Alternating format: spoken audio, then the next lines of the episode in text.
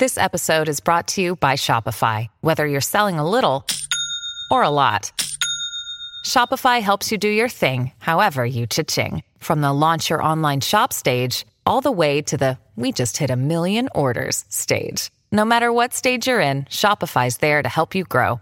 Sign up for a $1 per month trial period at shopify.com slash special offer, all lowercase. That's shopify.com slash special offer.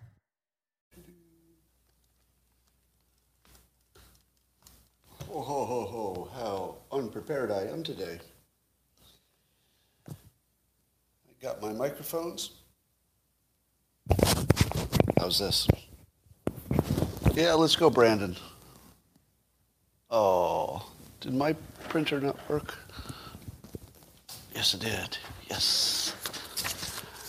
Well, it looks like I'm a little bit late, but you know, sometimes good things are worth waiting for. This isn't one of those cases, but I hear good things are worth waiting for. That's my volume today. Let's see if I can call up the comments here. Uh, yeah, I can call up the comments here. There we go. How's everybody doing this morning? Is this the best thing that ever happened to you ever? Come on, you know it is. Coffee with Scott Adams cannot be better. And if you'd like to take it up to the next level, pretty sure you do. What do you need? Well, you need a cup or a mug or a glass of tank or chalice or stein, a canteen, jug or flask, a vessel of any kind. Fill it with your favorite liquid I like, coffee. Join me now for the unparalleled pleasure, the dopamine of the day, the thing that makes everything better. It's called the simultaneous sip, and watch it boost your antibodies. Go. Mmm, yeah, yeah. Well, what's new? Rasmussen uh, did a poll, um, and it asked uh, first it asked people who they voted for in 2020. 45% said Biden and 48% Trump. But don't do what I did and say, wait a minute. If, the, if this is a survey of the people who voted, doesn't that mean Trump won? Because the survey of people who voted shows Trump won. but hold on, hold on, hold on. So I checked with uh, Rasmussen before I got out here. Uh, and this has more to do with how they change the weightings. So the you know they the polls do a weighting of how many people they assume are Democrats in the general public, et cetera, and they they tweak that. So this this uh, this has more to do with the tweak of the weightings than it does with who actually won. Um, but more interestingly, Rasmussen asked uh, likely voters uh, who are representative of the public at large, uh, who would you vote for today? So if Trump and Biden both ran, which seems deeply unlikely to me, but if they ran against each other in 2024, or actually today, so maybe it would change by 2024. But as of today, Biden would get 32% of the votes. Trump would get 45. Start the local stream. So the local stream is started, uh, and I'm, I'm, on it live right now. Uh, but I did have a technical difficulty, and it's possible that it shows up as two posts. So uh, skip the one that's not active and go to the one that is if, if it looks like it's not working. Um, and how many? And but so this looks like good for Trump, right? Forty-five percent would vote for him compared to thirty-two percent for Biden. But number one, he's not going to be running against Biden, right? He's not going to be running against Biden. Uh, but 56% of those polled in the Rasmussen poll here said it would be a bad idea for Trump to run, even though, according to the poll, he would beat Biden if, if you know, in the unlikely event that Biden were the, the other candidate. He'd, he'd cream him, and people still don't want him to run. Is that rational? That they would vote for Trump over Biden, but they still don't want Trump to run? it's a little bit rational because they would also vote, for, uh, you know, some other Republican over Biden, and then they wouldn't have the uh, the controversy that they might have with Trump. Um, jobless claims are the lowest since 1969, when the population was far less. That's a pretty big deal. So, uh, one of the things that keeps surprising me is that our ability to hire people is pretty strong, like really strong. Let me give you my uh, economics lesson of the day. If you could only measure one economic statistic, and that was all you had to know if the economy was going in the right direction or the wrong direction, what, what one measure would you look at? Um, so if you're having trouble on locals, just uh, restart the app. I'm seeing some people are getting some trouble. The app is working. It's just getting a little uh, rickety right now. Um, I would say the most important economic indicator, and I, I, do have a degree in economics, so I'm not just spitballing here, uh, is employment. Generally speaking, when your employment looks good, everything else works. That's a pretty good general statement. Now, of course, there could be other shocks and surprises in your economy. You know, inflation could be high and, and all that stuff. But if you could just measure one thing, it would be the, uh, the employment, and that's really good. It's looking really good. All right. So you think M3 would be the, well, that would be an interesting conversation. Wage push? Okay. Well, there's obviously lots more to the economy than employment, but that's the big one. So here's a question that I think a lot of you wonder about, but maybe don't ask directly. What's it like to be rich? Does that, anybody ever ask that question to yourself if you're not rich? Some of you are. How, how many of you wonder what it's like? do, you ever, do you ever think, is that as good as it looks? All right, well, some of you do. So I thought I'd give you a little uh, flavor for what it's like. Um, you know, because I'm, I've had a successful career, so I've got uh, a good deal of money right now. And uh, let me tell you what it's like. Number one, you can, if you're a couple, you can both have a nice car, which is pretty good. So Christine and I both have uh, nice automobiles. Um, both of them were damaged this week. Uh, so both of them are in insurance and in the shop, which is normal. Normal. When you have when you have nice things, you got to take care of them. So Christina's car was damaged and my car was damaged this week. Interestingly, neither of us were driving those cars. Both cars were damaged. Neither she nor I were driving either car. That's the way it goes. But so we have two nice cars. We can't use them because they're they're damaged. Um, I do have a, a, very nice house, and that's, that's something that a lot of people would wish they had.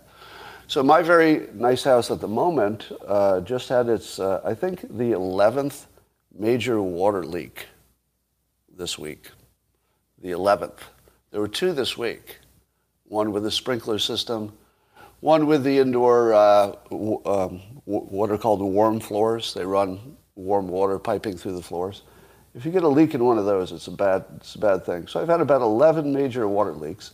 So I spend part of almost every day trying to fix a water leak.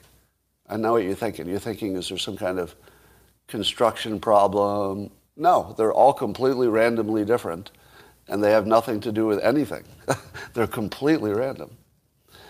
Now, again, I, I, uh, I also get to live in a nice neighborhood. So that's, that's something you, you don't all get to do. And I'm, I'm quite aware of the benefits of that. For example, one of the benefits of living in my neighborhood is that uh, both of my adjacent neighbors have both been burglarized by bands of people who broke through the windows at night and uh, in a small gang uh, took everything that they could take that looked valuable. Now that's happened to both of my neighbors, so I assume that I'm next on the list case, case any potential robbers are watching, my home will be a little bit harder than the neighbors. That's all I'm saying. You just better make sure I'm not home. if you break into my house, be pretty fucking sure I'm not home. That's my only advice. Because otherwise it's going to get wet. All right, uh, here's some other advantages of uh, you know, being uh, well off. Um, a lot of people don't have enough money even to pay for heat. Um, but I do, I, and I wish I had heat today because uh, if my warm floors had not leaked, it would feel great right here instead of cold like I am right now. But in theory, the theory would be good. Now I can also buy nice computers. My computer wasn't working this morning, which is why I was late. I also have a number of uh, cool systems in the house. For example, there's a system called an Elan system where, where you can control the lighting everywhere. Now, that doesn't work, obviously. So uh, it's really just an expensive system that puts things on the wall that tease me. Wow, if that worked. Imagine if you could push those buttons and like the lighting would, would do different things. That would be cool. Uh, so I have that and you don't have that. I mean, you turn on lights exactly the same way I do. But in theory, I have a, a very complicated system that would do that for me. Now, I also have, and I'm actually a little embarrassed to say this, uh, I have 14 televisions. I know. It's kind of a douchebaggy thing to tell you, isn't it? I have 14 televisions. None of them work. Um, I have zero televisions that work because they all go through a, a central processor which doesn't work and is hard to replace. So I have no televisions that work. Now, all those televisions have their own remote controls. And unlike a lot of people who are struggling, my remote controls, and again, I know what a douchebag this sounds like, each one of them cost $1,000. That's how good the remote controls were. Each one was $1,000 because it did a lot of stuff. It wasn't like a regular TV remote. Now, 100% of them broke. It turns out that if you drop one of the remotes, the little uh, thing that allows the charger to charge falls off. And then, because it was a kid who dropped it, they see that thing on the ground and then they throw it away. So all of the $1,000 remotes became useless in about two weeks because somebody dropped them every time and then threw away the piece that you need to charge it. so I have no televisions and no remote controls. In theory, I have 14 televisions, but none that actually work. Now, another advantage that um, you have with money is that you can take nice vacations, and that's a really big deal. And I, and I'm always conscious of the fact that not everybody can do that. So when I get to take a nice vacation, I'm very, very uh, thankful for it. For example, um, just this week, uh, Christina, my wife, found out that we had, she'd forgotten. We'd booked a luxury trip to a, you know, very high-end hotel. And um, we forgot. Actually forgot we booked it. I mean, I didn't know about it at all, but she had forgot she booked it. And so it was too late for me to go, so Christina went on her own and enjoyed a really nice uh, luxury vacation uh, while I was working seven days a week. Um, but here's another good thing that you can do if you're well off. And this is like the ultimate luxury. Um, and again, it's embarrassing even to say because if you can't afford this, it's going to make you feel bad. But you wondered what it's like to have, have money, so I'll tell you. We sometimes do these things called a, a, couples massage, where you'll have two massage therapists come over and, and do a couples massage. Well, Christine ordered one of those last night, and I got to tell you, it was great. Not for me, I didn't have a massage, but Christine and her sister had a massage, and I helped set up the tables for those. So that was great. Um, I had some other things to do that night. I had to do some driving, which I couldn't do because the massage therapist parked in front of the garage door. So uh, while Christina and her sister were getting excellent massages, I heard they were terrific. Um, I was uh, swearing at my driveway and eventually uh, drove my car over a curb, damaging it a little bit, uh, just to be able to get out of my own fucking driveway. Now, Today, in about 10 minutes, I'll have a worker here to look at the uh, warm floors and maybe fix that. Um, and then for the rest of the day, I'll be listening to jackhammers. So jackhammers all day and all week actually. And the jackhammers kick up so much dust that pretty much everything else I've ever purchased has been ruined uh, with dust this week. So if you're wondering what it's like to have money, it's probably not nearly as good as you think. it's way better than not having money. So let me be clear on that. If you, had a, if you ever have a choice, take the money. But it is not nearly as good as you think. I promise you, it is not nearly as good as you think it is. Now, that's just a weird week. I thought it was funny that that week turned out this way. All right. Uh, uh, here's something that I fear. Uh, are you watching the uh, Kim Kardashian, who's dating uh, Pete Davidson from Saturday Night Live? And they're doing it kind of, you know, publicly, and you, you wonder how Kanye, who now, go, who now, now goes by Ye, you wonder how he feels about that. And I have to admit, I do live in continuous fear that my wife will someday leave me and date Pete Davidson. Now, I don't know if you have any, if you've ever had this fear, but every day I look at this and think, oh, that could have been me. that could have been me. uh, and somebody on Twitter, I forget who, uh, gave me this joke, so this is not original. Uh, but somebody said of Pete Davidson, why would you date someone who has more pathogens than the Wuhan lab? That's pretty funny. Anyway, um, Pete Buttigieg is uh, working on uh, putting in all those uh, electric car charging stations as part of the uh, infrastructure bill. and he's, he said that you need these charging stations in two places that don't get mentioned much, which is in urban areas. Makes sense. But also where there's dense housing and people don't have a garage. You know, they're, they're in an apartment or whatever.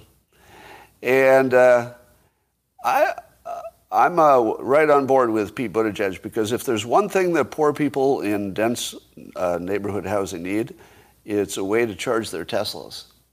Because I don't know if you know what the priorities are for the country. Um, I used to think it was stuff like feeding the poor and healthcare and stuff like that. But the poor also don't have places to charge their Teslas, and I don't think I don't think we can ignore that. So maybe by the end of the Biden administration, the poor will be able to charge their Teslas, and that's good news. All right, I'm just kidding. It's not just the poor and it's not just Teslas. I get it, I get it. But it's funny to imagine that they're so out of touch that they're giving Tesla charging stations to the poor. Um, here's a simulation update. Um, one of the things I like to call the fake news industry is a, a rotting house. It's like a, a house that's rotting, isn't it? And what are the odds that the rotting house would make up a bunch of false claims about Kyle Rittenhouse? So it's the rotting house versus the Rittenhouse. And uh, do you think that the left is finally figuring out? Because I'm seeing anecdotally a number of people on Twitter saying, well, I used to lean left and I voted for Biden, but this Rittenhouse thing has taught me that all the news is fake and now I'm going to vote for Trump. Well, I don't think there are actually that many people in, in that camp. But maybe. I mean, uh, I believe that in 2016, everybody in the right learned that the news was completely made up. Now, some say they learned it earlier, weapons of mass destruction, you know, Bush, et cetera. And I think that maybe that was uh, I'll tell you my own view. When the whip, weapons of mass destruction thing happened, I thought it was an anomaly. Did you? When, when we were bamboozled by the press into thinking that Iraq had weapons of mass destruction, how many of you thought that was sort of a one off versus the way everything works all the time? Because I, I, I'm trying to remember if I, if I believe there were weapons of mass destruction. I, I think I did. I don't remember exactly, but I probably did, because why wouldn't I? Yeah, and and at the time I thought to myself, well, you know, thank you, James. Um, at the time I thought to myself, well, you know, I guess something happened here, but this is not the way it normally is, right? It's not normally that the press just makes up a story, but it is. it's completely normal. And it took a while to figure that out, and the, the Trump administration proved to anybody who supported Trump that the news was completely fake. But now the left is at least getting a taste of it. They're just getting a little taste of it. And I think that they're also understanding that everything has been run through a race filter, and it shouldn't be. Because we're seeing so many cases now that don't look like race at all that are being called race. The Rittenhouse uh, situation was being called a race thing. It wasn't. It wasn't. Um, so over at the uh, Daily Beast, uh, which is they pretend to be journalists, but it's basically a uh, gathering place for trolls who think they can write. So the the House of Trolls, called the Daily Beast, uh, was getting on uh, two people, Tim Pool and uh, Andy Ngo, uh, because they were identifying the Waukesha um, attacker, the one who was in the car and uh, drove over all the people in the parade. Uh, they correctly identified that his social media showed him he was a, a BLM supporter, and uh, they reported on that. And what happens when, uh, and, and also that he was anti-white explicitly. He, he wasn't just pro-BLM, which you know many people could be. He was actually just anti-white, and and he said so, and white people should be hurt. He basically said that directly. Um, and of course, that is part of the story, right? Because he ran down a bunch of white people. So if your social media says he's recommending hurting people, white people, and then he hurts a bunch of white people, that feels related, doesn't it? doesn't that feel, at least it should be part of the story? Well, that's what Tim Pool and Andy Ngo said, but the Daily Beast decided that they were trying to make it racial. what? You know who tried to make it racial? The guy who posted those social media attacks against uh, white people. That kind of made it racial. Now, how about this one? This is CNN trying to make the, uh, the defense for the Arbery case. Um, they're trying to turn that racist too. So here's the report on CNN. Here's how CNN says it. On Monday, defense attorney Laura Hogue went, went as far as to say during her closing arguments in the case, quote, turning Ahmaud Arbery into a victim after the choices he made does not reflect the reality of what brought Ahmaud Arbery to Satilla Shores in his khaki shorts with no socks to cover his long, dirty toenails.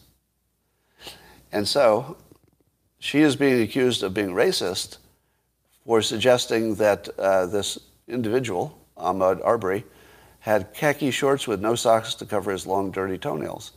And so I said to myself, wait a minute, what's the race part of that? Like, there's a claim that that's racial, but I'm looking right at it. I don't even see race mentioned. And so I said to myself, I said to myself, oh, it says he isn't a jogger. Mm, well, that wasn't the point they were trying to make on this statement, but Yes, I don't think you jog in uh, in khakis and uh, uh, and no socks and wearing uh, what um, sandals. No socks to cover his long. Yeah, I must add sandals. Anyway, that's a pretty good point that he wasn't there as a uh, jogger in any traditional way that joggers jog. But I asked on Twitter, suppose I were to describe somebody out of context and just said that it was a person with let's say a man, with khaki shorts and no socks to cover his long, dirty toenails. If that's the only thing you knew, what ethnicity would you assume was wearing the khakis with the long, dirty uh, toenails? you would think white. Yeah, I think 71% of the people who answered it said uh, white because khaki shorts and, and sandals. So this is CNN trying to make literally anything a racial thing. Um, I saw a comment from Twitter user uh, Sierran O'Regale, I don't know how to pronounce his name, who is claiming that CNN is not nearly as bad as Fox. If you're talking about fake news, oh my God, says this user, CNN's not as bad as Fox. And then he went on to say, and it's, it's so obviously probably not the same. He said, who's, you know, and he asked this rhetorically, who's the Tucker, Ingraham, uh, Judge, Judge Jeanine, or Gutfeld on CNN, right? Like where on CNN are you going to find somebody like a, like a Tucker Carlson or Laura Ingraham or Judge Jeanine or Gutfeld? Yeah, show me. Where, where on Fox are you going to find somebody like that? To which I said, look for the ones that still believe the fine people hoax was real and the people who still think that Trump suggested drinking bleach. Find them. That's what we're talking about. but the trouble is that Ciaran probably doesn't know those are hoaxes. So if you are so bamboozled by your press that you think that the ridiculous hoaxes that they're showing you are news are real, you would come to the belief that CNN was giving you real news. Because how would you know? Everybody else says it's real on the news that you watch. You'd have to watch other news to find out it's not real. All right. So it's amazing how bubblicious some people can be. Um, so uh, apparently there's some serious talk at Comcast uh, about Joy Reid's future at MSNBC. So the executives are saying, ah, should we keep Joy Reid in her current job at MSNBC? And I have some advice for them um, in my capacity as the creator of the Dilbert comic. Now, sometimes I comment just as a observer of politics, but in this case, I'm going to comment uh, as someone who has a long history of observing corporations and how they work. And here's my uh, recommendation for a Comcast as a corporation. And I'll just put this out there, they can do with it what they want. Based on my experience living in the world, I think it's a bad idea to have an overt racist as part of your brand. Now, I know, I know, it's shocking. But if somebody is clearly and obviously, and is not even trying to hide it, says it right out front, is a full on racist, I'm saying my advice would be don't use them as your brand ambassador. Is that too far? Uh, does that advice seem, seem pretty solid to you or no? I'm, uh, I'm basing it on all of my business experience. That using a racist as your brand ambassador probably doesn't help you sell product, does it? Know. Well, it's good that they're talking about it. Anyway, as you know, uh, Kyle Rittenhouse was famously photographed at one point with the Proud Boys. Uh, apparently, the story is his uh, lawyer that he eventually fired, who was the worst lawyer in the world except for his other lawyer, uh, the other first one that was fired, not his eventual lawyers who got him off uh, on all charges, who apparently was a good lawyer. And uh, so the bad lawyer tried to get him a meeting with the Proud Boys at some bar when Kyle didn't exactly know who the Proud Boys were. Actually, he didn't even know they were the Proud Boys. He just thought it was a bunch of guys who worked construction. and so he posed with them. He did the OK sign, didn't know it meant anything. Uh, and then he blamed his attorney for that. Now, does that sound convincing? Does that sound convincing that that's, that was his entire association? And by the way, he condemns the Proud Boys. He condemns them in direct language. Yeah, it does sound real because he was 17 and he had a really, really bad lawyer, apparently. Like as bad as the baddest lawyer it could ever be. All right. Um, have I told you that I'm connected to every story, even when I don't want to be? And it's just weird. Like I have weird connections to stories, sometimes directly, sometimes indirectly. Um, several years ago, when um, anybody who supported Trump was getting uh, um, hmm, okay. got a TV recommendation there. Sorry about that. And uh, so anyway, I was doing some speaking uh, during that time, and I, I, wound it down because it was just too dangerous to speak in public during the Trump administration, because I just didn't feel safe. And I was contacted by a member of the Proud Boys. And this member of the Proud Boys, who sounded like he could reasonably speak for other Proud Boys, at least locally, said that they would be happy to provide security for me. Um, you know, I don't know, they didn't say anything about charging me, but they said they could, they could provide security for me if I wanted to go to Berkeley and give a speech. Now I said to myself, well, that would one, be one way to make things worse. so because I'm not 17, I said to myself, thank you. And I actually appreciated the offer. And I respectfully uh, declined his respectful offer. Um, but that's because I'm my age, right? If I were 17, do you think I would have known enough to, you know, smell trouble? No. No. I would, I would have probably gone, just like Kyle did. So, you know, it takes, it takes a long time before you can see around corners. But I could kind of see around the corner on that one. I was like, yeah, I don't, I don't have a personal problem with it.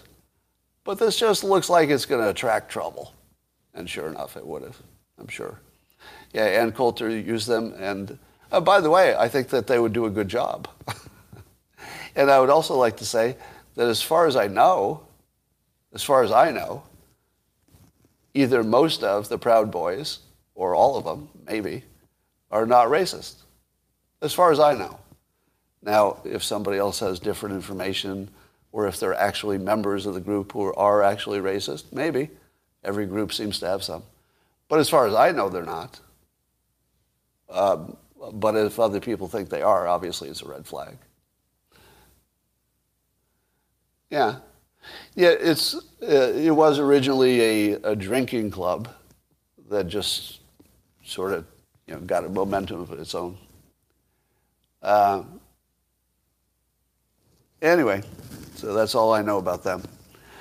Um, there is a lovely takedown of people who are bad at statistics, especially in the COVID reference, by a Professor Jeffrey Morris, who is very, very qualified at this stuff. He, uh, he's listed as a data scientist, biostatistician, quantitative scientist, biomedical researcher, and a cancer researcher. So, if you want somebody to look at your COVID graphs and tell you if they're good, He'd be one, right? He has exactly the right qualifications. So what did he think when he saw some of these graphs that would show that, you know, more people are dying vaccinated than not and stuff like that? What did he say? Well, he did a long uh, thread, a takedown of Alex Berenson and his ignorance of statistics. Right? He named him in particular, but he was talking about people and bad statistics. Let me give you an example just one example. The, the one that he talked about was there's a famous graph going around that seems to show that vaccinated people are, I don't know, dying more or getting infected more than other people. And he, he explains why you're wrong about all of that. All right. Now, I won't give his argument because it's better if you hear it from him. It's more credible. But uh, he does do a good job of showing that the Alex Berenson kind of things he tweets are based on ridiculously bad um, interpretation of data, like ridiculously bad. Ridiculously bad. Let me give you an example. Right, this is not the. This is just something else I saw in his thread. This was not even the topic he was taking uh, Berenson down on. Um, it, you've heard of the VAERS database, and it has lots of reports, uh, an alarming number of reports of people who had um, who died or had reactions after getting vaccinated. Um, does anybody know how many of them there are? How many adverse reports are in the VAERS database? Can somebody give me that number? I'll bet somebody knows it off the top of their head. It's uh, low tens of thousands or something. Is it under 20,000? Something like that, 8,000, 10,000, somewhere in that range? 6,000-ish? So it's under 10,000, right? But that's a lot. All right. Um, Oh yeah, I guess I didn't ask. I didn't qualify deaths versus uh, bad reactions. 19K, 20K? All right. But here, here's uh, where I'm going with this. We don't know that exact number. But uh, let me ask you this. How many people in the United States do you think die um, every month? How many people in the United States die every month just of anything? Give me your number. How many die every month of any cause? Um, I'm seeing numbers from 8,000 to 400,000. Some say a million. Now, wouldn't your opinion of how many uh, adverse reactions are in the VAERS database, wouldn't that be highly influenced by how many people you think die normally? So it turns out that 250,000 people uh, die every month. uh, and, and you would expect, if the vaccinations were perfectly safe and, and affected no one negatively, uh, you would expect a quarter of a million people to die within a month of taking it. Did you know that? If the vaccines were perfectly safe, a quarter million people would die within four weeks of taking it. And how about within a week of taking it? 50,000 people would have died just by coincidence within a week of taking the vaccination. If you know somebody who died within a week of taking a vaccination, they might have been one of 50,000 people who had that experience. Doesn't mean anything. It literally means nothing. Now, I'm not saying the vaccinations are safe or that the numbers are accurate. I'm saying that if that's what you're looking at to determine it, doesn't, that's not the place. All right? How about this? Um, so, if, so he goes on. This is Professor Jeffrey Morris. He says if vaccines were given at a random time, no matter when you gave them, you would expect about 7,000 people to die the same day that they got the vaccination. You would expect 7,000 people to die the same day that they just got vaccinated by chance. That would be how many would happen by chance. You see where this is going, right? The VAERS database is not telling you anything at all. Um, and yeah. So anyway, I would say that nearly everything you see from Alex Berenson uh, has the same flaw, which is that Alex is not as good as somebody like Professor Morris at looking at data. And so to the layperson, it looks pretty convincing. But to somebody who knows how statistics work, Nothing like that's happening. Nothing like that is happening at all. All right. But again, all of that could be a lie too, because everything's a lie and we don't trust anything anymore. Um, how many of you know what a DAO is? D A O, not the Dow Jones. How many of you would know what a D A O is? Which stands for a decentralized autonomous organization. Right? I like to make my viewers smarter than the average. The DAO, D-A-O, is something coming toward you maybe fast and maybe really big. Like really big. How big? Transform the entire economy big? That's how big. All right? Let me tell you what it is. It could, it could turn out to be a blip and nothing, right? But let me tell you what it is. It's uh, people using the blockchain, which is the basis for uh, crypto, but doesn't have to be just crypto. You could use it for other reasons. Well, actually, I guess there's always a token involved, isn't there? If you have a blockchain, there's always some kind of a token, isn't there? Necessarily? I think so. Um, but anyway, it's people who self organize for a project, much the way Hollywood self organizes for a movie. Now, there's not a bunch of people who go from movie to movie and, and make movies so much. There might be a director and a producer, and then they hire the people they need just for the project. Well, the decentralized autonomous organization is a way to do that, but without a leader. So there's no leader. So people buy tokens, you know, they buy in to have influence. If they buy more tokens, they could get more influence. But the rules of who can vote and what they're voting on and, and what the rules are for how things work are all determined by the group so they work it out based on voting, based on how many tokens they own. And it's a way to self-organize a project where people uh, have complete um, visibility of everything. You know, they can see other people's work, uh, they can see the rules, they can contribute, they can get paid for it in some cases. Um, and so the thinking is that if this works in a few settings, it might go big and might even be better than corporate governance. Depending on the project, maybe a corporation is the worst place to do it. It could be a, that a self-organized entity like this that organizes just to do a specific thing might be exactly the way to do it. So there was a, a DAO, a DAO, uh, that tried to buy the Constitution. There was a copy of the Constitution that went up for sale at, uh, was it Sotheby's, I think? And um, so one of these sprung up, and there was no leader. There was just a bunch of people who had a common interest, and they self-organized, created rules for what was what, and they bid. Now, it turns out they didn't win the bid, because that's you know, a separate issue. But if they had won the bid, it would be the most successful DAO, I think, and could have, could have really made things uh, uh, different. So keep an eye on this. This is one of those things that this is like hearing about Bitcoin before everybody heard of Bitcoin. Right? This is like hearing about the internet before most people had ever heard the word. Right? You're now you're now way ahead of the public because you know what a DAO is. It's a self-organized thing where all the rules are on the blockchain so everybody can see it and you buy into it and you, your influence depends on how many tokens you buy, typically. All right? So now you know that. Here's something that Brit Hume said about Biden. And the reason this is important is because it's Brit Hume. Right? Not everybody has the same level of credibility. Will you agree with me? Right?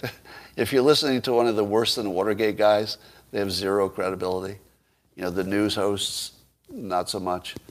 But Brit Hume is, I think, would be both the left and the right would say, oh yeah, he does play it down the middle. Like he's actually just a reasonable person. Here's what the most reason you could argue. He's the most reasonable and balanced voice for decades. And here's what he said about Biden. He said, quote, in fact, I think the thing we have to watch is this question of whether he serves out his first term. He's clearly deteriorating. He's clearly senile. Imagine the most reasonable person in the, in the news business. Just says it directly. This is different. We're now at a level where people who are not like, you know, screaming partisans are just saying, oh, that's obvious. He's obviously senile. Um, so Angela says, Hume is credible, LOL. I could be wrong. Well, you are wrong.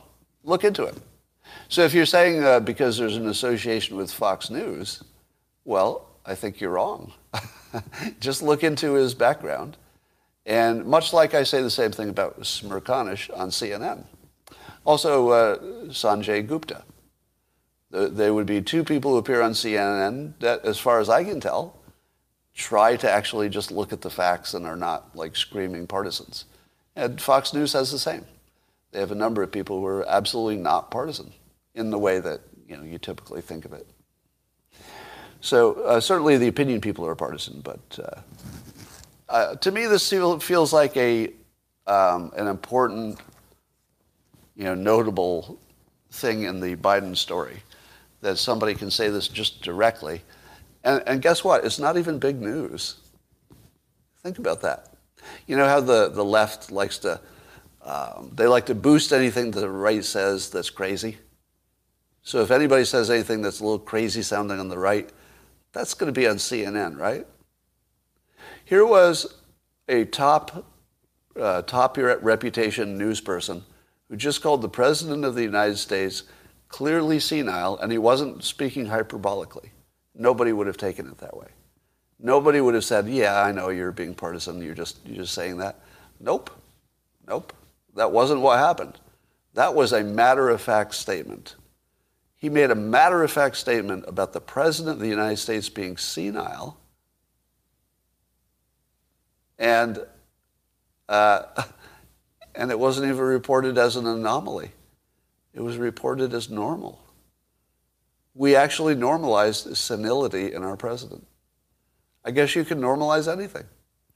I'm seeing some pushback here because of the Sanjay Gupta talk with Joe Rogan. Keep in mind that Sanjay did not back his network. You saw it, right? When he was asked to defend what CNN said about the, uh, uh, the ivermectin, he didn't. He said, I don't know why they said that. He didn't say it. So he didn't defend it either. If you don't defend it, I think you're criticizing it, right? I mean, you know, we do have to, uh, you have to, you do have to make some allowance for the fact that people have a paycheck coming, right? And so if Sanjay doesn't want to savage his own network, but he makes it clear that that wasn't his opinion, I'm okay with that. Like, I don't need him to go, uh, I don't need him to go, you know, barbarian on his own employer.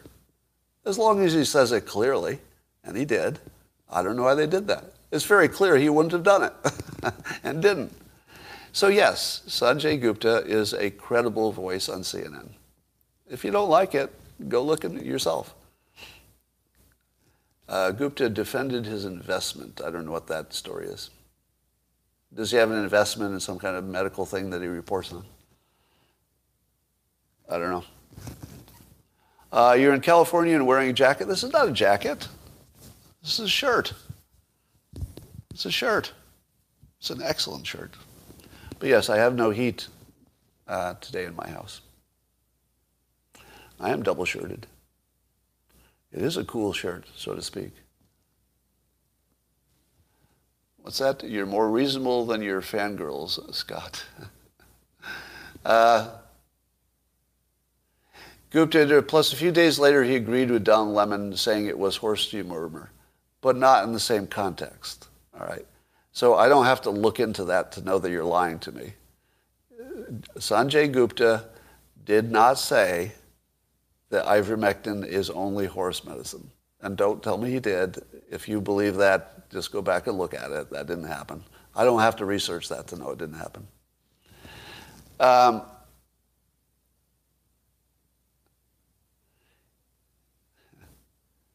Well, it is also that. You're lying to yourself.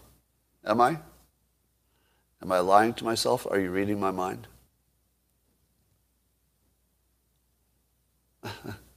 All right. Yeah, it's colder in Northern California. It's, it's probably 52 out. He didn't correct, uh, oh, he didn't correct? Well, I mean, that's a separate issue, isn't it? You know, how, how much does Sanjay Gupta have to correct his employer or his coworkers? I don't know. As long as his opinion is clear, I don't think he has that requirement. I honestly don't. Well, I'll give you, let me give you an example. I've appeared on Fox News, you know, a number of times. Is it my job to criticize uh, everything else Fox News has ever said because I've, I've worked with them in a, in a you know, compatible way? I don't think so. I don't really, I don't really feel that responsibility. If I see something, I'll mention it, but I don't feel like it's my job to, you know, explain the context of everybody I've ever talked to.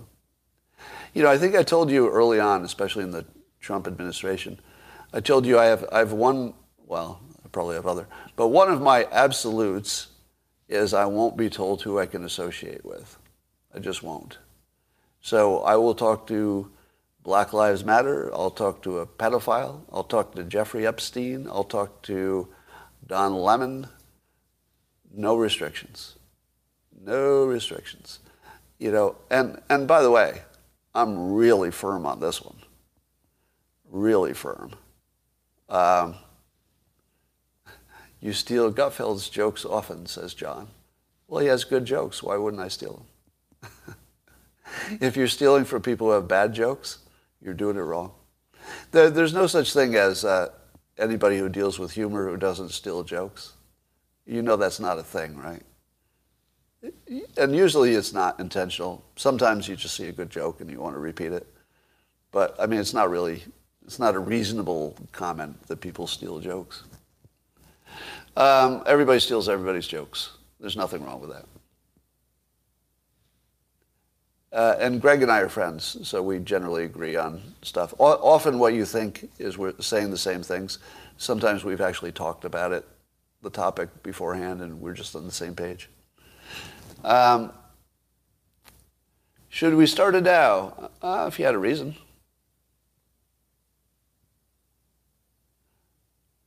Um, how to open kitty friskies with your bare hands. All right. There are only nine plots in literature. Seems like fewer. All right, I'm pretty sure I'm going to have to go figure out what's going on right now. Greg just texted me. Um, what do you think of Foundation? Oh, if you if you want a good uh, sci-fi show on Apple TV, I think you, that's the only place you can get it. Um, if you want a good uh, show, Foundation, I, I'm really enjoying it. And the thing I like about it is the, the, the concept level. At the concept level, it's just, it's just mind-blowingly good. And there's one scene in there, I won't describe it, where they, let's say the bad guy, just so it's not a spoiler, where the bad guy does something so bad that I've never even seen anything like that, even in literature. Like a level of bad that I don't know could ever be topped by any book or it was so bad. it's just the baddest thing I've ever heard of. And anyway, if you read it, you know what I mean. Um,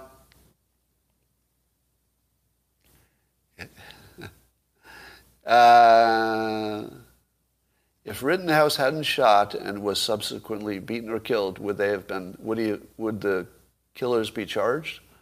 I don't know. Don't know. Um, will the mob robbers go for? So you know what's happening with these flash mobs robbing stores, right? So in the Bay Area, it's happened a number of times already. The big group will go in all at once and then rob the store and, and run away. How in the world is retail going to survive? The the upscale stuff, because I can't see a Chanel store surviving from this point on. Can you? Wouldn't every Chanel store get robbed? I don't think that it'll even be a. I know it just seems like such a uh, such a good odds for a crime, because if they come in with you know 50 people, the odds of you know more than 48 of them being caught, or the odds of many of them being caught are so low, it's actually a pretty good business model and I don't, and guns are being taken away as quickly as you know stores are opening. So uh, I don't know that guns are going to solve it. Yeah, you, you could almost imagine that Amazon was behind the, the flash mobs. They're not, but you, you, you could, if you wanted to take it to full conspiracy, you'd say, hmm, maybe Amazon's behind this because it sure is good for their business. I certainly, if I had a high-end store, I would probably just close it at this point. Because I don't see anything that would change the trend, do you? Because the people doing the stealing wear masks, so the video doesn't matter. The police are being defunded and probably don't care how many Chanel bags get caught or, or grabbed. Uh, Office Space had the whole hypnosis thing. I don't know about that. Um, What's the money heist? There's an Amazon leak. I haven't heard about that yet. hire, hire, hire the Proud Boys to guard your Chanel store. Now that would be interesting. Except, you know, any guard would be overwhelmed. So uh, I think it would be very dangerous to be an armed guard if 50 looters decided to ascend, descend on your store, because they're not going to leave you alone, right? The first thing they're going to do is take out the guard and it's not going to be nice. Um, all right, I think that's all I got for today. I've got to go do some other things, and I will talk to you tomorrow.